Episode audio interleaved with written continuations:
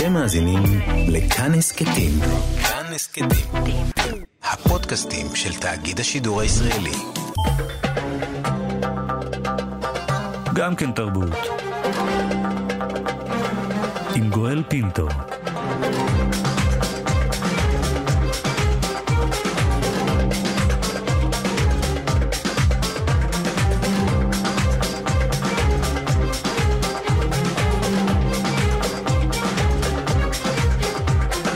אספנו עבורכם תצרף של קולות, ראיונות מעניינים שהשמענו בתוכנית היומית שלנו במהלך השבוע, מקווים שתהנו. גם כן תרבות, עם גואל פינטו. אתמול, עשרים ושמונה בדצמבר, לפני שנה, הלך לעולמו הסופר עמוס עוז. עם היורצייט כתב בנו, המשורר דניאל עוז, שיר חדש לזכרו. אחרי הים, הוא קרא לו. ביקשנו מנשיא המדינה, ראובן רובי ריבלין, שיקרא עבורנו את השיר, ונאות, בבקשה, כבוד הנשיא. אחרי הים, מאת דניאל עוז. כמו רס"ר אני מסדר את הספרים. כמה טלטלתי אותם. הנחתי להם ליפול ולהיחבט, להתכמת ולאגור אבק. לא הזיז לי. להפך, אפילו שילמתי לשולחם אחרי הים וחזרה.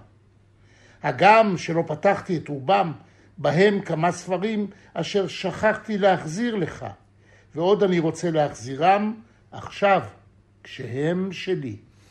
ועוד אני רוצה להחזירם עכשיו כשם שלי. אחרי הים, הנשיא ראובן רובי ריבלין לזכרו של עמוס עוז שהלך אה, לעולמו לפני שנה, השיר של דניאל עוז, המשורר, בנו של הסופר. אל הנושא, אנחנו ממשיכים כמובן עם הנושא הזה. שלום לפרקליט המדינה היוצא מר שי ניצן. שלום ובוקר טוב. תודה שאתה נמצא איתנו הבוקר. ירושלים של עמוס עוז היא גם הירושלים שלך? כן. אני גדלתי כילד בשכונת מקור ברוך, שהיא אותה שכונה שעמוס עוז גדל בה. אז כמובן לא ידעתי את זה, אבל ברבות השנים, כשלמדתי על זה, חזרתי למקום ילדותי, והסתובבתי בסמטאות, והלכתי בעצם בעקבות כמה אתרים שעמוס עוז כתב עליהם, בעיקר בספרו סיפור על אהבה וחושך, ועמדתי ברחוב הקטן שבו הוא גר, ליד גינה שבתור ילד הוא כותב שהיא נראתה לו גינת פאר, mm.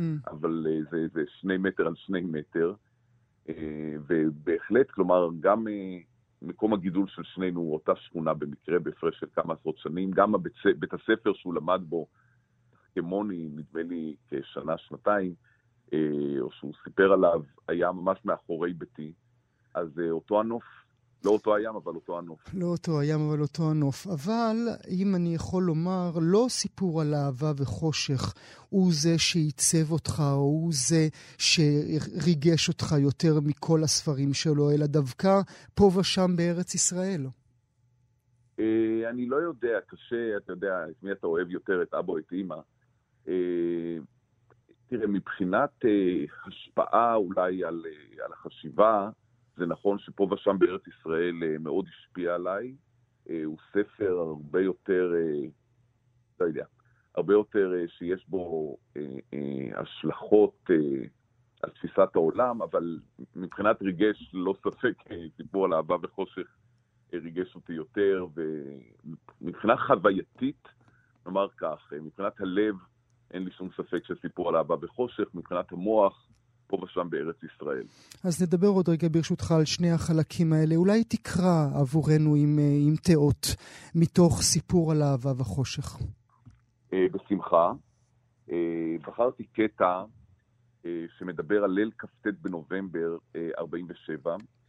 אני עצמי נולדתי ביום כ"ט בנובמבר, שתים עשרה שנה אחר כך, אז גם מהבחינה הזאת היום הזה קרוב לליבי, אבל אני חושב שבכל זאת הורתה של מדינת ישראל היא ביום הזה, ועמוס עוז מספר בספרו אה, על החוויה המטלטלת שהוא עבר באותו לילה, ואני קורא קטע קצר מעמוד ארבע מאות וחמש. אבל אבא שלי אמר לי, כששוטטנו שם, בליל ה-עשרים ותשעה בנובמבר אלף תשע מאות ארבעים ושבע, אני רכוב על כתפיו בין מעגלי הרוקדים והצוהלים, לא כמבקש ממני אמר לי זאת, אלא כיודע וכקובע את ידיעתו במסמרות המערבי. אתה רק תסתכל, ילד שלי. אתה רק תסתכל היטב היטב, בן. בשבע עיניים תסתכל בבקשה בכל זה. כי את הלילה הזה, ילד, אתה כבר לא תשכח עד אחרון ימי חייך. ועל הלילה הזה אתה עוד תספר לילדים, לנכדים ולנינים, עוד הרבה אחרי שאנחנו כבר לא נהיה פה. עוד הרבה אחרי שאנחנו כבר לא נהיה פה. למה דווקא הקטע הזה?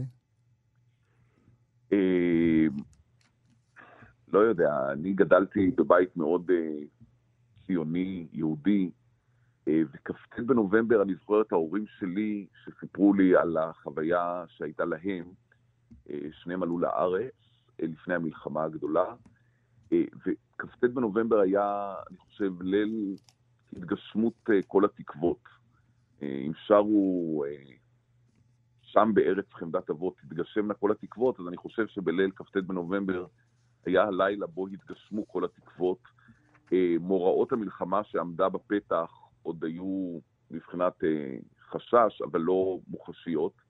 ובלילה הזה עם מעגלי הרוקדים וההתפרצות של הצהלה, זה היה כנראה לילה מיוחד מאוד. וכשקראתי את הפרק הזה לפני חמש עשרה שנה, יותר שבע עשרה שנה, זמן קצר אחרי שיצא הספר, הוא עשה לי רושם עצום. התיאור הכל כך חי וחווייתי של הילד עמוס, זה קטע שנחרד בזיכרוני יחד עם עוד כמה קטעים מתוך הספר, ואני אוהב אותו. אבל זה לא, נש... זה לא נשאר שם, כי אתה גם בשבתך כפרקליט המדינה, אתה מבקש מהיושבים תחתיך בפרקליטות שיקראו את הקטע הזה. זה נכון. לפני בדיוק חודש, בכ"ט בנובמבר, שלחתי את הקטע הזה. יש היום בעזרת המייל, אתה יכול לשלוח בלחיצת כפתור אחת מייל לאלפיים עובדי הפרקליטות, ולא יודע, לפני חודש, ממש לקראת סיום תפקידי, חשבתי שזאת תהיה מחווה גם לעמוס עוז, גם ליום כ"ט בנובמבר, גם לרגעים המטלטלים שלפעמים נשכחים במצוקות היומיום, והפצתי את קטע הרבה יותר רחב, שמתאר את סיפור ליל כ"ט בנובמבר לכל עובדי הפרקליטות. אני לא מבקש לקרוא, אתה יודע, איש הישר בעיניו יעשה בהקשר הזה, אבל אחר כך כל כך הרבה אנשים ניגשו אליי ואמרו לי שהקטע פשוט הפעים אותם, ואנשים אמרו לי, תשמע, קראנו את הקטע והפצנו אותו הלאה למשפחה, לחברים.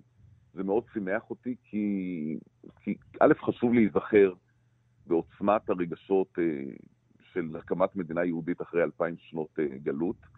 ב', חשוב להיזכר בעמוס עוז הגדול, הענק. וזה גם עיצב את ה... את האני מאמין, את היום-יום שלך, אותך אפילו כמשפטן? תראה, בסוף בן אדם הוא סך הכל של הרבה מאוד חוויות וחינוכיות ותרבותיות וחברתיות. אין לי שום ספק שהספר הזה ועוד ספרים שלו נטלו חלק בעיצוב השקפת עולמי. כמו שאמרתי, חלק בלב וחלק במוח. כן, תשמע, הוא סופר כל כך נפלא. הספר הזה, כמו שאמר עליו, אמרו עליו גדולים ממני, אמר עליו יוסי שריד, שזה לקרוא את דוסטויבסקי של העם היהודי. אז ככה הרגשתי, אני זוכר את עוצמת הקריאה, אני חושב שזה אולי הספר שחרט בי את החותם הגדול ביותר בבגרותי, והספר הזה מדבר מה זה להיות יהודי, מה זה להיות ישראלי, מה זה להיות ציוני, מה זה להיות אנושי, כמו המשפט המופלא, יהדות ואנושיות, שהיה חרוט על uh, הכניסה לביתו של הדוד, mm-hmm. פרופסור קלויזנר. והקטע הזה של יהדות ואנושיות, אפשר להגיד את זה היום במילותיו של חוק יסוד כבוד האדם, מדינת ישראל היא מדינה יהודית ודמוקרטית, אבל אני חושב שהמילים יהדות ואנושיות שקדמו בהרבה uh, לחוק יסוד כבוד האדם, מתארות uh, בצורה יוצאת מן הכלל את, את, את השקפת עולמי ואת הש... דרך חינוכי שלי. אז אני רוצה לחזור רגע ברשותך לפה ושם בארץ ישראל. אם אתה יכול רגע להיזכר איפה נתקלת בו לראשונה, איפה קראת בו לראשונה, ונדבר אחר כך על כמה הספר הזה השפיע עליך. כי הרי בספר הזה זה המסע של, של עמוס עוז אל, אותו, אל אותם אנשים, אל אותן אוכלוסיות שלכאורה לא היו במרכז. לא לכאורה, לא היו במרכז. הוא פוגש אנשים מסוגים שונים שהוא כלל לא הכיר לפניכם. ואני תוהה אם אנחנו לא נמצאים גם היום באותו מצב. האם אתה כפרקליט המדינה באמת יכול לומר שאתה מכיר את אותן אוכלוסיות שעמוס עוז אמר על עצמו שהוא לא הכיר אותן? טוב, קודם כל השאלה הראשונה, יש מעט מאוד ספרים, לפחות אני, מעט מאוד ספרים שאני זוכר בדיוק איפה הייתי כשקראתי אותם, והספר הזה הוא אחד מהם. אני מניח שהוא בגלל החותם הגדול שהוא טבע בי.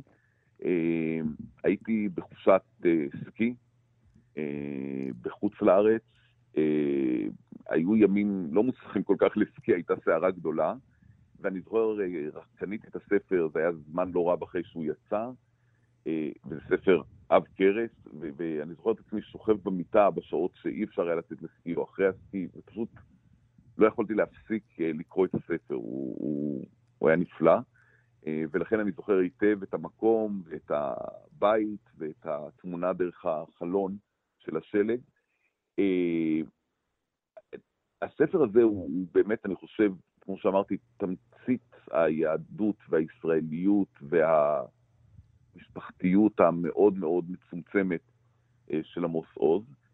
אבל אם אתה מדבר על ספר שמדבר על אוכלוסיות שהוא לא הכיר אותן, אני חושב שבהקשר הזה, פה ושם בארץ ישראל, שהזכרנו כבר, הוא הספר שבו הוא בעצם עושה מסע ברחבי הארץ ופוגש אוכלוסיות, קבוצות, וכל פרק מתאר קבוצה אחרת של חרדים וערבים ומתנחלים, מתיישבים וכן הלאה וכן הלאה, ו- ומבחינתו כנראה זה היה גילוי של ארץ ישראל, היא לא ארץ ישראל הליבתית שבה הוא צמח, ואני זוכר את עצמי קורא את הספר הזה לפני הרבה שנים, זה היה, נדמה לי, בתחילת שנות ה-שמונים, וגם זה עשה לי רושם, כי גם אני, אתה יודע, גדלתי בחברה מסוימת, בשכונה מסוימת, בעיר מסוימת, אני ירושלמי, ואני בהחלט לא יכול להגיד שהכרתי את כל האוכלוסיות, נאמר, עיירות פיתוח, זה דבר שבהחלט, לא, לא היה מוכר לי,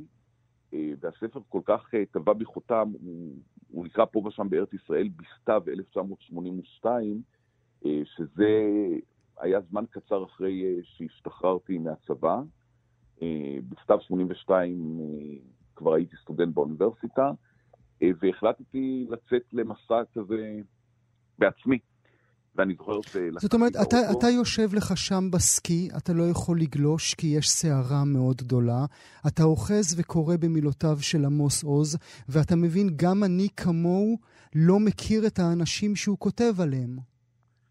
לפחות חלק מהאנשים שהוא כותב עליהם, ודאי לא חרדים, או גם אז אני חושב שבקושי הכרתי מתנחלים, תושבי עיירות פיתוח, ואמרתי לעצמי, כדאי שאני אכיר. וכשחזרתי, כמו שאמרתי, יצאתי למין מסע עצמי, ונסעתי, אני במיוחד זוכר את הביקור בשלוש עיירות פיתוח בדרום, שקרובות אחת לשנייה, שדרות, נתיבות, ושכחתי את השלישית. הייתי בקבר של הבבא סאלי, מין חוויה שלא הכרתי, עלייה לקברי צדיקים, נכנסתי, אני זוכר, למתנס העירוני, וסתם התחלתי לדבר עם אנשים, זה היה ממש מרתק. אז אין לי את יכולות הכתיבה כמובן, וגם לא תכננתי לכתוב, אבל אני חושב שמבחינת כתיבה פנימית, הדברים האלה עשו עליי רושם, והוא הדהד אחרי הרבה שנים, אחרי למעלה מ-שלושים שנה, כשכבר מונית להיות פרקליט מדינה, חשבתי שחשוב שהנהלת הפרקליטות, שזה החברים שלי ש... מנהלים את המחוזות ואת המחלקות, יכירו גם הם, כולנו, גם אני כמובן טעון היכרות יותר עמוקה, יכירו יותר טוב את החברה הישראלית על גווניה, ויצאנו לסוג של מסע. אז לא יכולנו לעשות את זה הרבה ימים ברצף, אבל מפעם לפעם יצאנו כולנו למסע, פעם אחת נסענו לאותן ערים בדרום, ערי פיתוח, אה, היינו גם בירוחם, אה, בהזדמנות אחרת נסענו ליומיים והתארחנו בכפר ערבי בגליל, אה, כדי להכיר את האוכלוסייה הערבית הישראלית. אבל, אבל תנסה, תנסה להסביר לי את המסע עצמו. זה מסע בעקבות הילידים, או מסע מתוך הבנה של חוסר פנימי שהיה לך, ואולי גם על אנשים אחרים בפרקליטות? בוודאי שזה מסע בעקבות חוסר הידע. תראה, דיבר מקודם הנשיא ריבלין, שדיבר על השבטים שחיים פה, וכל אחד שייך הרי לאחד השבטים האלה, ומאוד חשוב, שנכיר את, ה... את העם בתוכו אנחנו יושבים, על כל שבטיו וגווניו, ולכן לפחות לי היה חשוב להכיר את האנשים האחרים. עכשיו, כמובן זה לא היכרות מאוד מעמיקה, אבל לפחות היכרות מינימלית, ו... לעמוד ו... ולדבר עם אנשים חרדים. ומה... ומה... יוצא, יוצא למישהו תל אביבי, נניח, לדבר עם אנשים חרדים. מתי יוצא אה, לאדם יהודי אה, שגדל אה, בחברה יהודית, אה, רגילה לדבר עם אנשים ערבים. הרי מתי אתה פוגש אותם בכלל? אז אתה לפעמים רואה פועלים, עובדים, אני לא יודע איפה, או רוקח בבית מרקחת, או רופא בבית החולים, אבל אתה לא באמת משוחח. והרעיון של להכיר ולדעת מה הם חושבים, ו- ואיך לחיות כאן ביחד, הוא רעיון בסיסי שאני חושב שעמוס עוז יפלי להבין אותו. ומה גילית? אמור לי דבר אחד שאותו לקחת איתך. תראה, אני חושב שהקבוצה שהכי, אה, לא אגיד הפתיע אותי, למרות שזה גם הפתיע אותי, אבל ערביי ישראל, שבאמת אני חושב, אה, מתי לראשונה דיברתי עם ערבי ישראלי שיחה אמיתית, אני לא יודע להגיד, אני חושב שאולי רק באותה, אה, באותו מסע, יחד עם הנהלת הפרקליטות, כשפשוט בילינו יומיים בכפר ערבי, ונפגשנו עם אה, נכבדי הכפר, וישבנו לארוחת ערב בבית, של משפחה, ופתאום אתה מגלה, אתה, אתה פשוט, אתה מגלה כמה אתה לא יודע. אתה מגלה את החשיבה. נפגשנו לשיחה עם תלמידי תיכון, אני לא אשכח את זה, ישבנו איזה שלוש שעות בקבוצות עם תלמידי תיכון, זה היה מרתק. אתה, למשל, התברר לי להפתעתי שהערבית שלהם, שהערבית, שהאנגלית שלהם, היא, היא פשוט מעולה. הם העדיפו לשוחח באנגלית על פני עברית, כי מסתבר שהם יודעים יותר טוב אנגלית על פני עברית. שאלתי, שאלתי אותם, איך אתם יודעים כל כך טוב אנגלית, ולמה כל כך חשוב לכם לדעת אנגלית? ואז הם סיפרו לי שרבים מהם חושבים ללמוד בחול. כי את המקצועות שהם רוצים, מאוד קשה להתקבל בארץ, ולכן מאוד מאוד חשוב להם לדעת אנגלית. בראש ובראשונה רפואה, מסתבר שזה מקצוע שמאוד מאוד נחשב בחברה הערבית, רבים ממש רוצים ללמוד רפואה, ולכן הם משקיעים בלימודי האנגלית. זה, זה הדהים אותי, אתה שואל דבר אחד שלמדתי, זה, זה או למשל... אבל זה גם נובע מהחוסר שלהם, זה נובע מהאפליה המושרשת, שלא מאפשרת להם ללמוד כאן אצלנו, מה שמחייב אותם ללכת למדינות מזרח אירופה ללימודים האלה. קודם כל לא הייתי מגזים, אני חושב שבכמות הסטודנטים הערבים שמתקבלים בפקולטאות לרפואה, היא לדעתי די גבוהה, אני חושב שהיא לא הרבה פחות מה, מהיחס שלהם באוכלוסייה. יש נאמר עשרים אחוז, כ-עשרים אחוז אה, ערבים, אני חושב שיש בין עשרה ל-עשרים אחוז אה, כמות הלומדים, אבל פשוט אצלם זה מאוד מאוד פופולרי, והמון אנשים רוצים להיות רופאים, והם משקיעים, שווה להם להשקיע, וכל משפחה מתחייבת אה, מבחינה כספית וכלכלית, והמשפחה נרתמת כולה ושולחים את הילד לאירופה, לבית ספר לרפואה. אני לא בטוח שזה קשור לאפליה המושרשת כפי שכינית את זה, אני חושב שזה קשור לתרבות שלהם, שלהיות רופא נחשב מקצוע מאוד מאוד נחשק, והמשפחה מוכנה להתגייס, זה, זה הפתיע, כלומר, כל מיני דברים שלא ידעתי, למשל, למדתי שבעולם המחשבים וההייטק יש הרבה פחות רצון כרגע, וזה חבל, ויש היום תהליך מדהים של השרשת הנטייה להייטק והתרבות, וזה נושא פירות יוצאים מהכלל. עכשיו, את כל זה אתה לא יודע. Mm-hmm. למשל, אני רציתי מאוד, מיומי הראשון כפרקליט מדינה, להגדיל את מספר הפרקליטים והעובדים בפרקליטות מהמגזר הערבי, מהמגזר החרדי, ועניין אותי להבין למה הם לא באים, כלומר, או למה, האם זה כי הם לא רוצים, האם זה כי אנחנו לא קולטים מספיק, ואיך אתה עושה צעדים, כי מבחינתי הפרקליטות היא הפרקליטות של כל המדינה, וברור שחייבים להיות מיוצגים בה גם אה, אזרחי ישראל הערבים, והחרדים, ויוצאי אתיופיה. והצלחת? האמת מאוד, ואני חושב שזה אחד הדברים שאני הכי גאה בהם.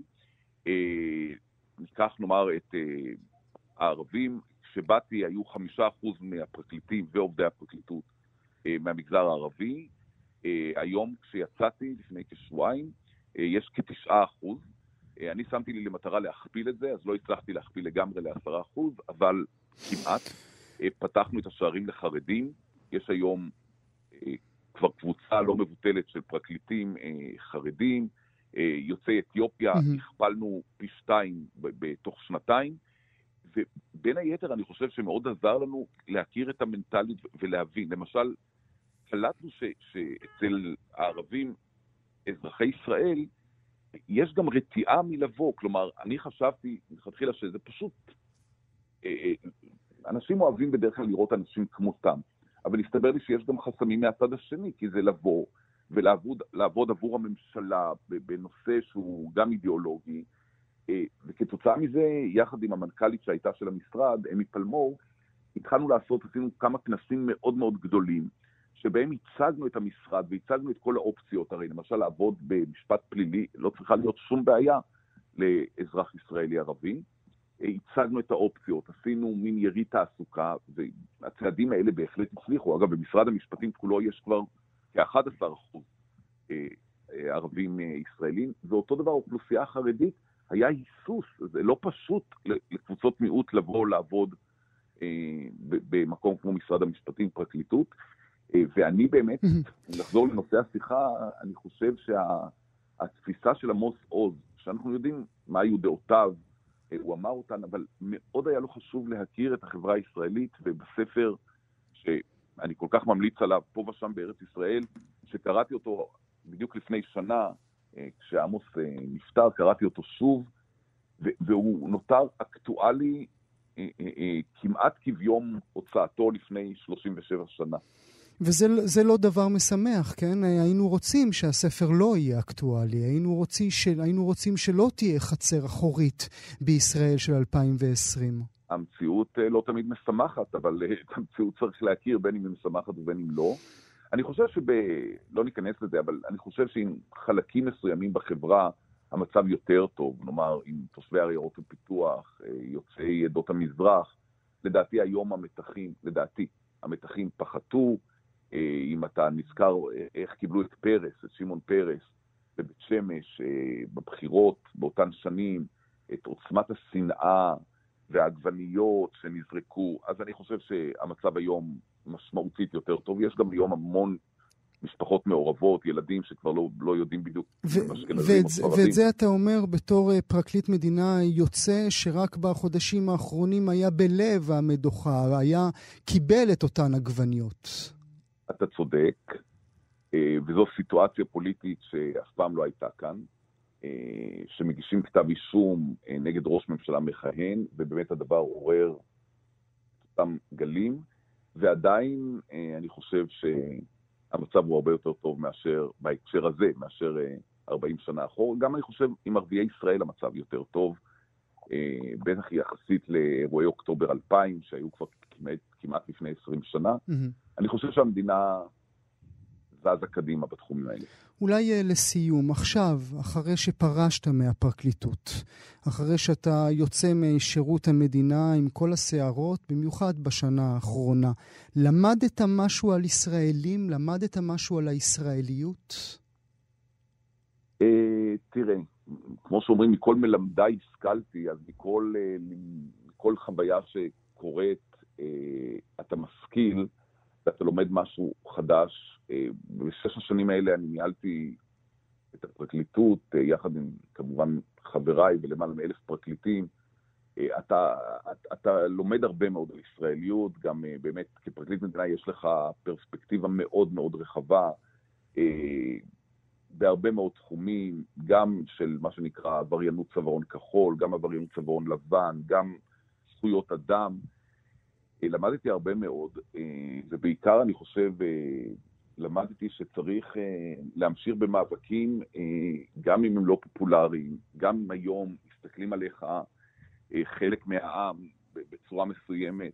בן אדם צריך לעשות את מה שמוטל עליו ואת השליחות שלו, ומבחינתי השליחות היא שתהיה כאן מדינה טובה יותר, יהודית יותר, דמוקרטית יותר, מדינה שמקפידה יותר ושומרת הרבה יותר על זכויות אדם. בוודאי שלמדתי. אתה פגוע?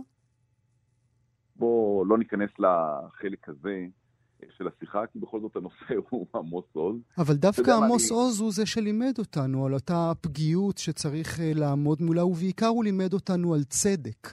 אז אולי זה כן חלק מהשיחה. זה בוודאי חלק מהשיחה.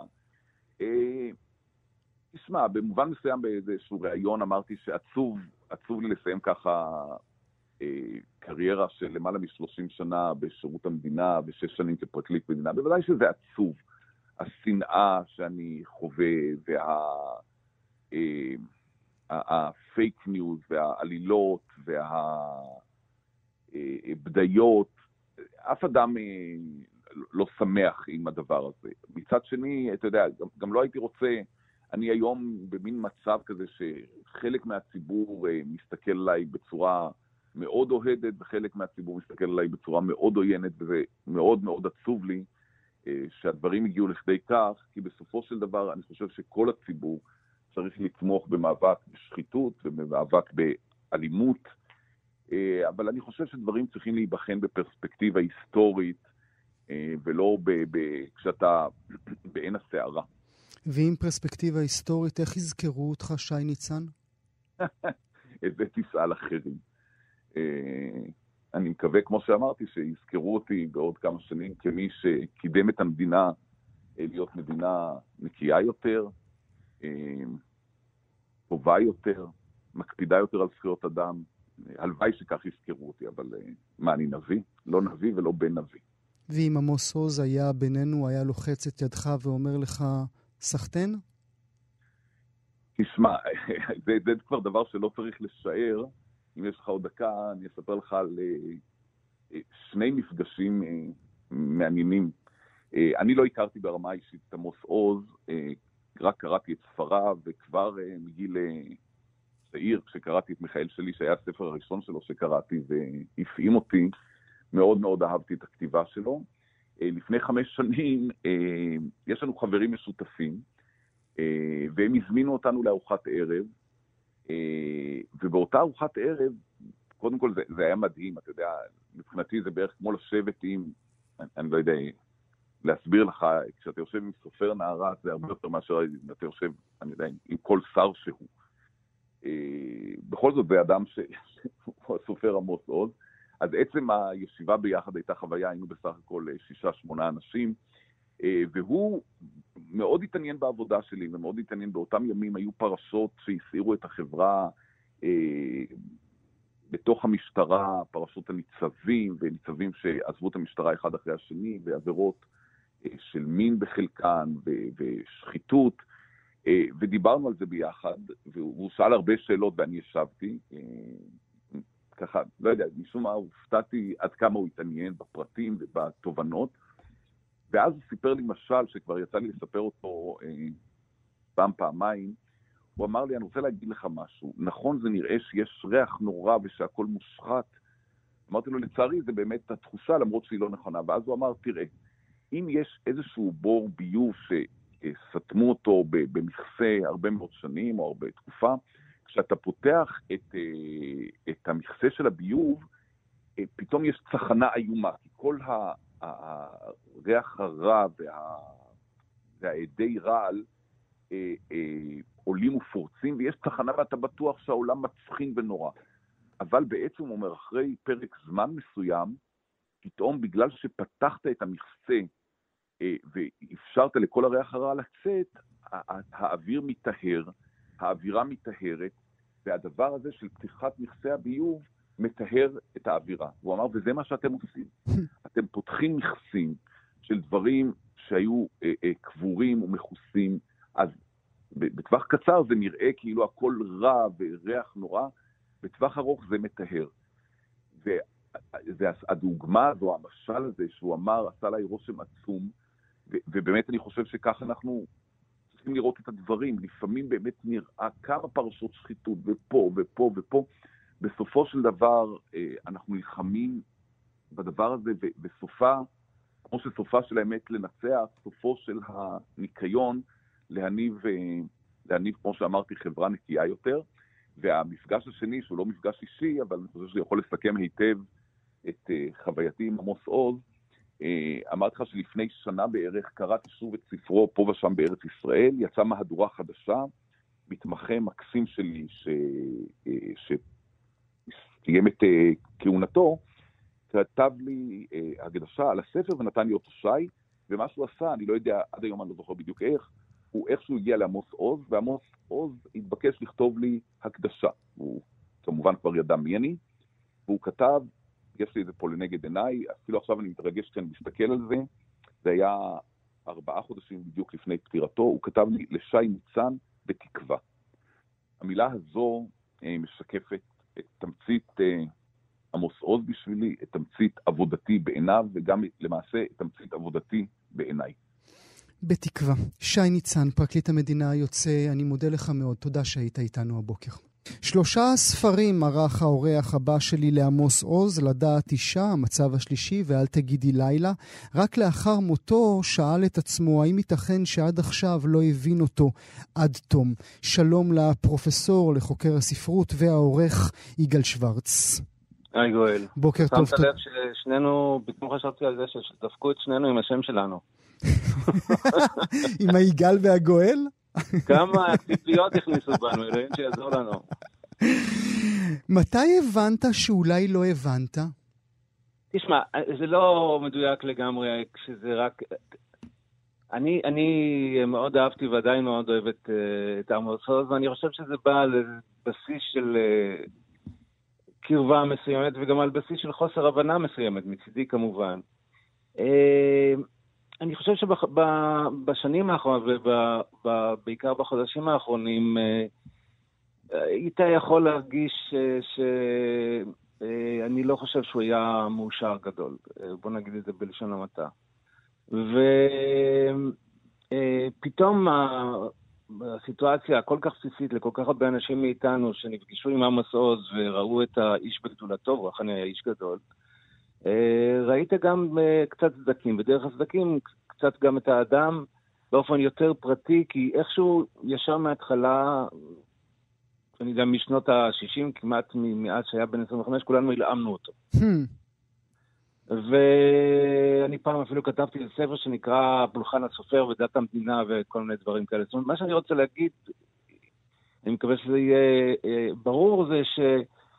אנחנו נתנו לקרוא את עמוס עוז בצמוד לסיפור הלאומי, בהנחה שמה שהוא עשה זה שהוא לקח את החיים הפרטיים שלו, ובנה להם, בנה את הסיפור הלאומי, וניצל אותם כדי לכתוב את הסיפור הלאומי, את הנרטיב הלאומי שלנו מחדש. ואם אני מסתכל על זה היום, ככה יותר באיזה מרחק של, של, של מנוטרל מה... תנור של, ה, של האירועי ההווה וככה וכולי, אז אני חושב שמה שהוא רצה זה שהוא ישתמש בסיפור הלאומי כדי להשליך עליו את הסיפור האישי שלו, בדיוק ההפך. עכשיו, זה לא רק הסיפור הלאומי, אני רוצה כדי יותר להיות ברור. מה, ש, מה שאני מבין, ואני ניסיתי לקרוא את עמוס עוז מהבשורה על פי יהודה אחורה, וזה זה נראה לי נכון כי זה, זה, זה נורא פשוט גם, זה שהוא איכשהו תמיד חי עם ההרגשה של, של הבגידה, של, של הנטישה, והוא השליך אותה כל הזמן על קטסטרופות גדולות. שאתה פתאום קורא את כל ספריו לאורך העניין הזה, זה נעשה ברור כשמש. זאת אומרת, אתה קורא סיפור כמו נניח עד מוות, את הנובלה הזאת, ו- וכל הסיפור על, על, כאילו על הצלבנים, ועמוס, נניח גרשון שקד, מה לבחורצ'יק הזה מחולדה או בירושלים, ולסיפור הזה, כך. והעניין הוא זה שאיזה סיפור על בגידה, ועל בגידה בתוך המשפחה, ועל זה שתמיד יש בפני, בתוכך, שהעורב יושב בחדר, יש מישהו שהוא בוגד, ויש לך יחס כפול לבגידה, אני אגיד רק עוד משפט אחד, אבל מה שקורה, שבגלל שזה תבנית נוף נפשך, אז אתה עושה כל מיני מאמץ עצום לברוח משם, אבל מצד שני זה התנור, זה האש הכי קרובה לך. זה מה שהיה לך, זה הדבר הכי קרוב למה שאתה מרגיש, שאתה יכול להתחמם לאורו, למרות שהוא אש. ואז הוא הולך וחוזר. ואני אתן לך, אם אתה רוצה דוגמה ממש מופרעת כמעט, זה שהוא, כל סיפור הלווה וחושך הוא אה, אה, מכין אותנו לקראת זה, שהוא ייתן לנו איזו הצצה ממבעד לחור המנעול בסיפור של אמא שלו, שאתה מתרבן, שדרכה אנחנו נגיע אליו. ומה קורה? בפרק עשר, בפרק השני האחרון, הוא מספר בלשון כמעט יבשה על היום שבו אמא שלו מתה. ואז הוא אומר, באותו יום עצמו אה, אה, היה ויכוח בכנסת על קבלת הפיצויים מגרמניה. הסכם השילומים. בגין ובן גוריון. וההשלכה הזאת אה, אה, של הטראומה הזאת על, ה, על, ה, על הטראומה היותר קלית, איכשהו מצילה אותו, כי הוא עושה תרגיל שהוא בדיוק כפי שפסיכולוגים עושים. פסיכולוגים הופכים פיל לאחבר, הוא תמיד הופך את האחבר הזה לפיל, ודרך זה הוא יכול לגעת בו ולא לגעת. זאת אומרת, הוא מעדיף לא להתייחס לרגע עצמו, לאש, כמו שקראת לה, למוות של האימא שלו, אלא ללכת לבגין ובן גוריון. כן, מה עוד שהוא גם אומר שאין הכרעה, כאילו שתי התפיסות בעיניו ראויות, ואז אתה רואה שהוא מסתחרר סביב הסיבוב הזה, אה, כדי להיות אה, כמו פרפר סביב ה... מנורה ולגעת ולא לגעת. תשמע, הבשורה על פי יהודה זה, זה באמת אה, דבר מדהים. מה, הוא, הוא, הוא פשוט כתב סיפור מופרך לגמרי. מופרך לגמרי על זה שבעצם, למרות שיש לזה תקדים איפשהו בהיסטוריה של הכתיבה הנוצרית, על זה שיהודה הוא כאילו המאמין אמיתי וישו הוא הבוגד. אתה יודע, הוא עשה אותו תרגיל, אם אתה זוכר, שהוא כתב שהירשל בסיפור פשוט, בעצם בראש רצה לבחור באשתו ולא, ולא באהובתו. זאת אומרת, המנגנון הזה של ההיפכה מסתברה זה ביחס לבגידה, ושהבגידה היא בעצם כאילו לגיטימית, זה שהוא בא אליה כל פעם, לעניין הזה כל פעם במקום אחר, זה כדי להיות כל הזמן קשור לעמוד האש ועמוד הענן שלו. Mm-hmm. זה האקסיס מונדי שלו, זה, זה ציר העולם שלו. עכשיו, זה לא, זה, העניין הוא זה לא כל כך האמירה הזאת, אלא העניין זה שאתה פשוט רואה בכל ספר וספר שהוא עושה אותו דבר. אתה מבין זה? בוא נקרא משהו מפנתר במרט... במרתף. לגמרי. אם זה לידך, אני אשמח אם תקרא לנו. אה, אוקיי, שמחתי לכם. אוקיי, אני אעשה את זה בשמחה. הרבה פעמים בחיי קראו לי בוגד. הפעם הראשונה הייתה כשהייתי בן שתים עשרה ורבע וגרתי בשכונה בסוף ירושלים. זה היה בחופש הקיץ, פחות משנה לפני שהשלטון הבריטי הסתלק מהארץ ומדינת ישראל נולדה מתוך המלחמה. בוגד, במשפט הראשון. כן, אבל אתה מבין, שמה, זה, מה שקורה פה זה שהילד בן שתים עשרה ורבע, לפני שלוש עשרה, לפני שהוא יוצא לעולם, מקביל לסיפור הזה של מדינת ישראל נולדה. עד עכשיו אמרו, אוקיי, עמוס עוז רוצה להראות שהסיפור שלו זה סיפור לאומי, אבל מה שקרה פה זה שהחיבור בין שני הדברים זה בגידה. זה מה שעומד בלב, ואתה רוצה שאנחנו נקרא את, את, את הבשורה על פי יהודה ואחורה. למה להתחיל בבשורה על פי יהודה? זה, זו, זו מין צבא, אני חושב, תראה, זה היה הספר הרומן האחרון שלו, הוא אמר לכמה אנשים קרובים ופחות קרובים, בין היתר לי, שאיפשהו, אני לא יודע איפה אני נמצא שם בציר הזה, כי היו הרבה אנשים שהיו קרובים אליו, שהוא לא יכתוב עוד רומן. זה היה ממש אמירה מפורשת. ו... ו- ו- ואמירה כזאת היא אמירה שאתה יכול לראות בספר הזה סוג של צבא ספרותי דרך אגב, כמו הספר האחרון של יואל אופן, שהוא כתב במפרוש בספר שהוא לא יכתוב עוד רומן, וזה סוג של צבא, צבא ספרותי. ובספר הזה הוא מציב את העניין הזה של הבגידה כתמה המרכזית ו- ומתמודד איתה, ואז הוא כאילו אומר, קחו את המודל הזה של הקריאה, לכו אחורה ותקראו את כל מה שכתבתי. ושם תמצאו את כל הדברים האלה. אולי יהיה מילה לסיום, הגילוי הזה, לא, התובנה החדשה הזאת, היא קשורה אה, לדרך בה אנחנו קור... נקרא מחדש את ספריו, או גם לדרך בה נבין מחדש את האיש, את הכותב, את האדם עמוס עוז? אני חושב שמה שקורה לכולנו זה שאלה נורא טובה, מה שקורה לכולנו, גם לי דרך אגב, במה שכתבתי לעמוס עוז, עכשיו אני רואה אותו אחרת. את הדברים שלי, לא שטעיתי, אבל באמת נראה לי לא, לא, לא הדרך היחידה. יהיה הקטע הזה של המוות, כשלעצמו, צריך ליצור הפרטה.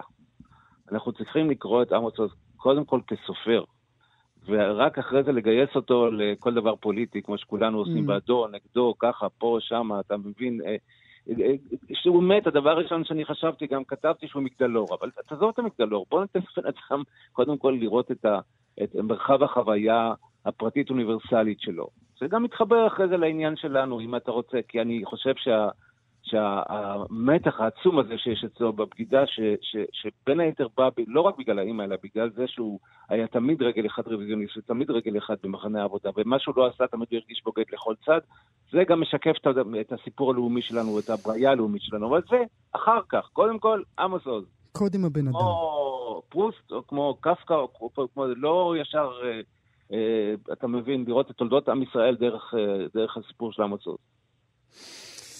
קריאה חדשה בכתביו של עמוס עוז, הפרופסור יגאל שוורץ, אני מודה לך מאוד, תודה שהיית איתי הבוקר. תודה לך, תודה לך. אנחנו נמשיך בתצרף השיחות הזה על עמוס עוז לציון שנה למותו, נעשה זאת עכשיו עם פן אישי, חברי, מה שהתחיל כמערכת בין מורה לתלמידה והפך לידידות קרובה. הסופרת, הדוקטור גלי מיר טיבון, נמצאת איתנו עכשיו, בוקר טוב לך. בוקר טוב. בוא נתחיל ברשותך עם מה שבחרת לקרוא עבורנו מתוך אה, באור התחלת העזה. אז אני קוראת כאן קטע שמסיים אה, פרק באור התחלת העזה. כותב עמוס עוז, פעם אחת הלכתי לטייל בירושלים עם אורח, הסופר הגרמני היינריך בל. הוא שאל שאלת תם קשה, למה באתם הנה? על זאת אפשר להשיב כבית שמאי, לך ללמוד את כל תולדתנו מבראשית, או כבית הלל על רגל אחת. אמרתי לו, אני חושב שבאנו כדי להתפייס. שאל להתפייס עם מי ועם מה? אמרתי לו, להתפייס זה עם זה, עם עצמנו, עם ההיסטוריה, עם הארץ, עם העצים והערים והדשא, עם החפצים המקיפים אותנו, עם החיים. האם פיוס כזה ייתכן? מתוך באור התחלת העזה, למה דווקא בספר הזה בחרת, שהוא ספר מאמרים, מדבר על הקיבוץ, על ימין ושמאל, על הציונות, ולמה דווקא את הקטע הזה? עמוס היה מורה שלי בתיכון, מורה לפילוסופיה, גם אני, גם בעלי ועוד חברים, למדנו אצלו, זה היה קורס בחירה, הוא לימד גם ספרות בבית ספר, הוא היה מורה מיוחד במינו. הוא כבר היה סופר מפורסם, הוא כבר היה אחרי ארצות התן ואחרי מיכאל שלי, mm. ולמרות זאת, היה איש עדין וקשוב. היה לו חשוב מה חושבים התלמידים שלו. היה פה איזשהו סוג של כבוד לכל אדם, איזושהי ענווה, ותמיד חשבתי שסופר כזה גדול שיש בו כל כך הרבה ענווה וכבוד לתלמידים, מוכרח שהוא עושה הרבה עבודת עמידות. ממש הרגשתי שזה חשוב לו, שהוא מודע לזה. ואיפשהו בשלושת החודשים האחרונים של שנת הלימודים, אצלנו היה מקובל שמי שעושה בגרות ממשיך ולומד הלאה, אבל מי שלא, לא חייב להמשיך ולהישאר בשיעורים. ואצל עמוס זאת לא הייתה בחינת בגרות רגילה, ואז הוא התחיל לדבר איתנו. הוא דיבר איתנו על הנושא שמאז ומעולם היה קרוב ביותר לליבו, הנושא של הציונות, כי כל מי שמכיר את עמוס יודע שהוא ציוני שרוף, היה כל חייו. ואנחנו הקשבנו והוא שאל את דעתנו ודיבר איתנו על נושאים שונים שכולם קשורים במה שהוא קרא, שם המשפחה של הציונות, לא השם הפרטי. Mm. ורק בסוף השנה... כשפורסם הספר באור התחלת העזה, הבנו שהוא דיבר איתנו את הספר. הוא ממש שיעור אחר שיעור, הוא דיבר איתנו והקשיב לנו ושאל שאלות מעולות, ואנחנו היינו כולנו בתוך הספר מבלי דעת. ובאיזה שלב התלמידה הופכת גם לחברה? אז באמת רציתי לומר שכשבגרתי והפכנו לחברים, אז שמתי לב שאצל עמוס התכונה הזו של לדבר עם אנשים על מה שהוא כותב באותה עת, אם זה מאמר פובליציסטי, כן? זו תכונה שנשארה ויכולת לדבר איתו במשך חודש, נניח לפני שהוא פרסם מאמר בספר או בעיתון מסוים, וזה הנושא שהעסיק אותו, אז הוא הראה ושיתף את כל חבריו. אני לאורך השנים היה לי קשר של, של תלמידה עם עמוס. גם בצבא, כשביקשתי ממנו לבוא לדבר עם קורס הקצינים שהשתתפתי בו, גם אחר כך כשהקמתי את המכון למצוינות בהומניסטיקה, ובאתי לבקש ממנו והוא הסכים להיות חבר במועצה הציבורית של המכון. אבל בשנים האחרונות, אני חושבת בשמונה שנים האחרונות אולי, הקשר התהדק, אולי גם בגלל המכון, אולי משום שהוא התבגר וה... קשר עם תלמידים מן העבר הפך להיות חשוב יותר, ואני הרגשתי שזכיתי, כי כשעמוס ונילי באו אלינו הביתה, אם לארוחת בוקר או לכוס קפה, זו הייתה חוויה נפלאה גם לי וגם לילדים שלי, ועמוס לא השתנה.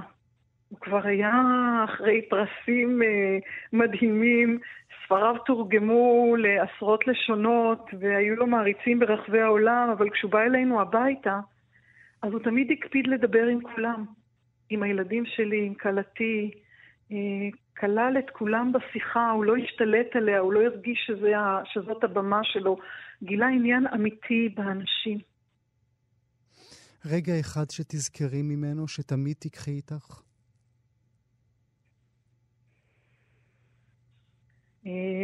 אולי שני רגעים. האחד, כשבעלי מספר לו שכתבתי ספר, ואני מתביישת ואומרת, עזוב, עזוב, ועמוס אומר, מה, לא תביא לי את הנכד? זה הנכד, רשימת האימהות. כן. ו... ורגע שני, אנחנו אצל עמוס ונילי בבית, ואנחנו מדברים עם עמוס ו... ו... ועל פוליטיקה ועל דברים ברומו של עולם, ופתאום נילי אומרת לבעלי, נועם, נועם, יש היום משחק ש...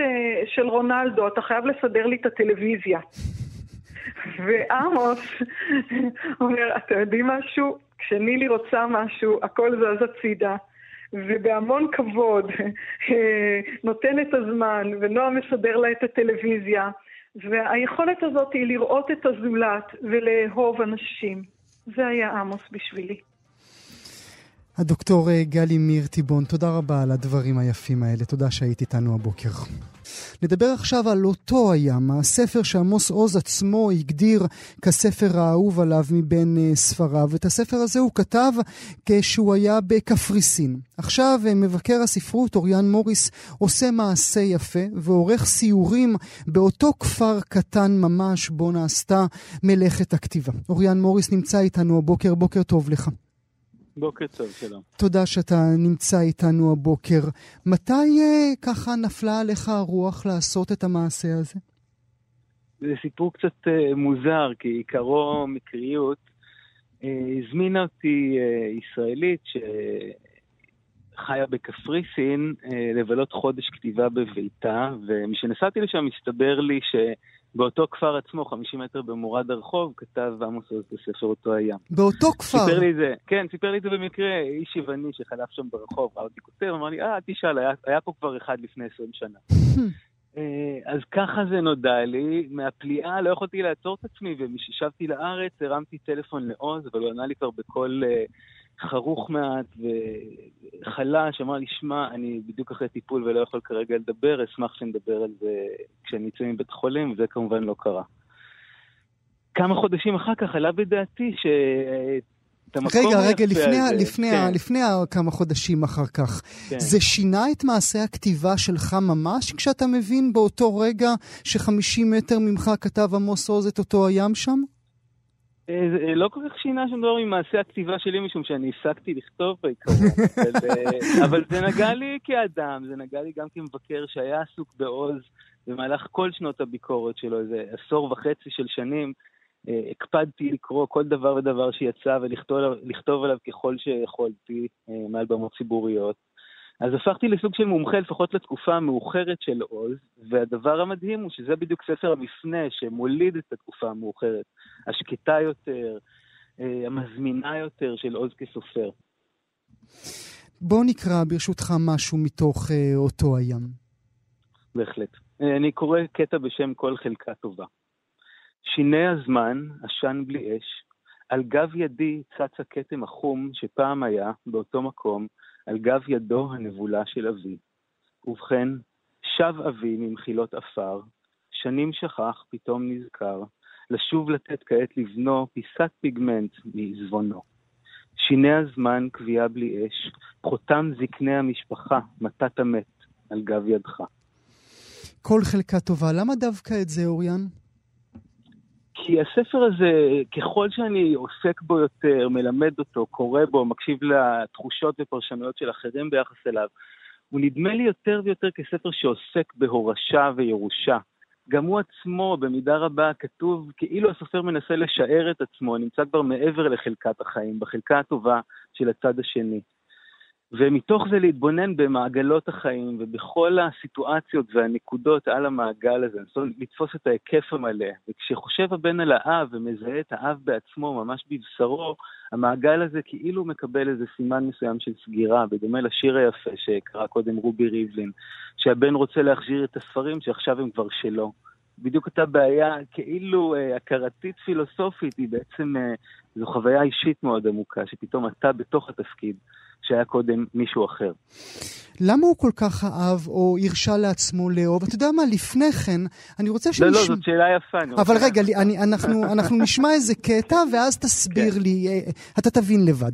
אני רוצה שנשמע, גם אתה, גם אני, גם כל המאזינות והמאזינים שלנו, מתוך הסקט שערכה מאיה קוסובר, היא קיימה ראיון שלם של הימים, כבר זה היה הראיון האחרון שעמוס עוז נתן, הסקט שעוסק כולו באותו הים, והנה דברים כן. שהוא אמר לה. אני אגיד לך מה התגובה הכי יפה שקיבלתי, במכתב. זה אדם שלא פגשתי אף פעם. חקלאי, בן גילו, שמתגורר באזור פרדס חנה, קרקור. במכתב הקצר ששלח לעוז הוא כתב כך: קראתי את הספר אותו הים. בלגימה אחת, כמו כוס מים קרים ביום שרב, אבל שגמרתי, התברר לי שזה היה קוניאק ולא מים קרים. קוניאק, לא מים קרים. זה נותן לך תשובה למה הוא אהב את היצירה הזו יותר מכל האחרות? כן, אני, אני מנסה לחלץ מזה, זו תשובה הפוכה. קודם כל, מה, בעצם מה אומר העיקר? הוא אומר, שתיתי את זה וגיליתי שזה בעצם נוזל בלתי שתי. ובמובנים רבים זה גם ספר בלתי קרי. עכשיו, זה נשמע כמו משהו אה, לא מחמיא, אבל אני לא מתכוון לזה כך. הוא, הספר הזה כל כך אה, אה, מורכב וגדוש ודחוס. יש שם אפילו, יש שם אפילו דמות של... עבודה, כן. דורש איזושהי עבודה ארוכה של פירוק החומרים, של השתהות גדולה. בעצם זה ספר בעייתי, וכמו שאב לפעמים אוהב במיוחד את בנו הבעייתי, כלומר את הבן הזה שצריך עזרה, שלא נוח לו במצבו בחיים, לא נוח לו במצבו בדור, לא נוח לו במצבו בתקופה. ככה גם הספר הזה דרש ליווי הורי מסוים. ועוז כאב טוב ניסה לתת לו את הליווי הזה ככל יכולתו. Mm. אמר לי לא מזמן ניסים קלדרון, שבא איתנו לאחד הסיורים הללו, שהיו היו תקופות שעוז היה מוכרח לומר לא לכל מיני הזמנות, אבל בכל מה שנוגע לאותו הים, יהיה בלי כסף ויהיה במרחקים, יהיה בלי קהל, ויהיה במקומות שלא מתחשק להגיע אליהם, הוא היה נוסע, כי הוא פשוט הרגיש שהספר הזה נתן לו מתנה גדולה מאוד, והוא מוכרח להחזיר. מה המתנה? המתנה היא בעיקר יילוד עוז המאוחר, עוז שמסוגל לדבר על עצמו בגוף ראשון, עוז שמבין שהוא נדרש לטפל בעצמו, שהוא עבר תקופה לא פשוטה כסופר מול הקהל, והוא נדרש עכשיו להניח גם את החומרים הלא פתורים שלו, כחלק מחוויית ההתקרבות שלו עם קהל. זה היה מאוד לא פשוט לו, כי אלה היו חומרים שממש לקח לו כ-שישים שנה להקל ולעמוד מולם, פנים אל פנים. והספר הזה הוא העבודה הזאת, ובמובן הזה הספר הזה הוא שאפשר אחר כך את הטיפול המעוצב, האסתטי כבר בטיפול, בסיפור על אהבה וחושר.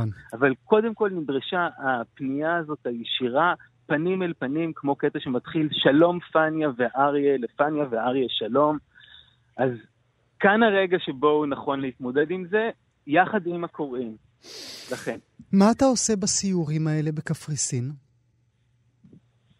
אני נוסע במקומות שהוא עבר בהם, במלון שאולן, וקוראים בעיקר מתוך הצעים, ומטיילים ורואים מקומות יפים, אבל עיקר העסק, שהוא אחד, אחד התמות שליוו את עבודתו של עמוס עוז לכל אורכה, זה הניסיון להתבונן על המקום שלנו דרך מקום אחר. יהיה זה היהדות דרך הנצרות, והאזור שם כמובן הוא יווני, אורתודוקסי, אדוק, ויחסי הדתות ליוו את עוז בכל שנותיו, מאותו ילד שהוא מספר על כך מול אה, אה, קלוזנר, הסבא mm-hmm. הזאת של אביו, mm-hmm. ועד הספר האחרון, הרומן האחרון שלו, הבשורה על פי יהודה, שהמטרה כמובן היא לקרב ולנסות לראות איך אנחנו נראים דרכם ואיך הם דרכנו.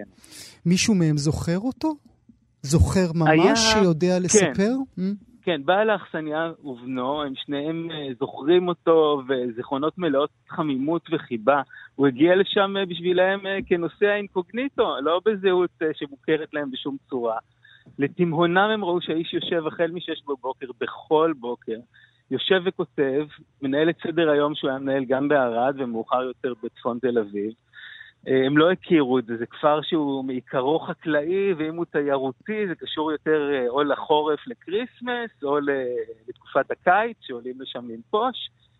אז הם ראו, עקבו אחר הפעילות התמוהה הזו, ראו שהאיש מגלה הכרת תודה על כל חסד קטן מכוס קפה ועד יום של נוף יפה, ומאוד התאהבו בו. היה לו גם חבר טוב נוסף בכפר שמת שנה לפניו, ועוז עוד הספיק לעשות סיבוב אחרון יחד עם נילי לומר שלום לאיש הזה. איזה יפה. סיורים בקפריסין בעקבות אותו הים. אוריאן מוריס, מבקר הספרות. לעונג, אני מודה לך שהיית איתי הבוקר. כאן הגיעה לסיומה תוכנית נוספת של גם כן תרבות. כרגיל, אנחנו שולחים אתכם לעמוד הפודקאסטים שלנו, עמוד העסקתים, בכתובת כאן נקודה או אר נקודה איי אל סלאש פודקאסט. כמובן, שיהיה לכם מה להאזין. תודה שהייתם איתנו.